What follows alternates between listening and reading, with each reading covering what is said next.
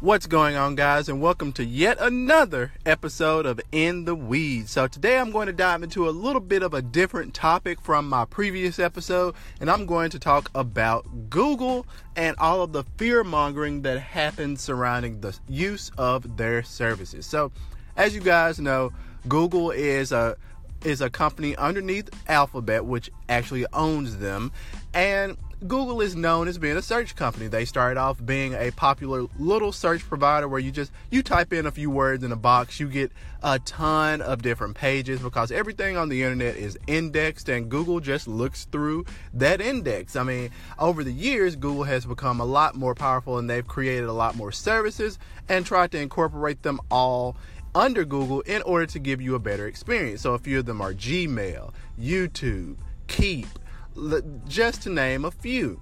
So, when you create a Google account, all of your preferences are stored underneath that account. So you can log into YouTube with your Google account. You log into Google Keep. You log into Gmail. You log into Google Calendar, Google Play Movies, Google Play Books, your Android devices, all using one account. Now, Google will serve you ads. That is part of their business model. So when it comes down to it, you're going to see ads in different places and you're going to be recommended different things. Does this mean that Google is selling your data? No. However, there is a lot of tension of, around this in other communities, especially on the Apple side. People on the Apple side always say, hey, well, Apple doesn't sell your data. Apple doesn't have to store massive amounts of data to know about me or to give me a good experience. Well, the thing is, Apple gives you a terrible experience in the services department because they're just not as good at it because they aren't collecting as much data as Google. Now, on the flip side, Google will collect a lot of data about you. However, you do have your Google dashboards and your activity monitors so that you can see absolutely everything that you're pouring into Google and the fact that you can go in and change your ad preferences. So if you're seeing ads about dogs and cats, you can change that. You can remove that and you can really customize your experience to be exactly the way that you want it to be.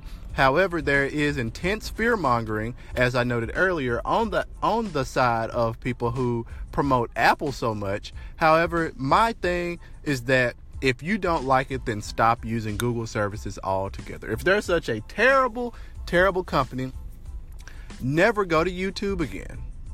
Never use Gmail again. Never use Google Calendar again. Never use Google Search again. Just stop using these things. Stop using Google Chrome. If it's that much of a pain in your side and you're so concerned about this, because one of the funny things is that many different Apple pundits and podcasters that you all love and know they complain about these things. They say, oh, well, Google's using so much of my data as they perform a Google search and get back exactly what they need. Or they send an email and use Gmail and they get it done really quickly and efficiently. However, like I said, guys, stop using it.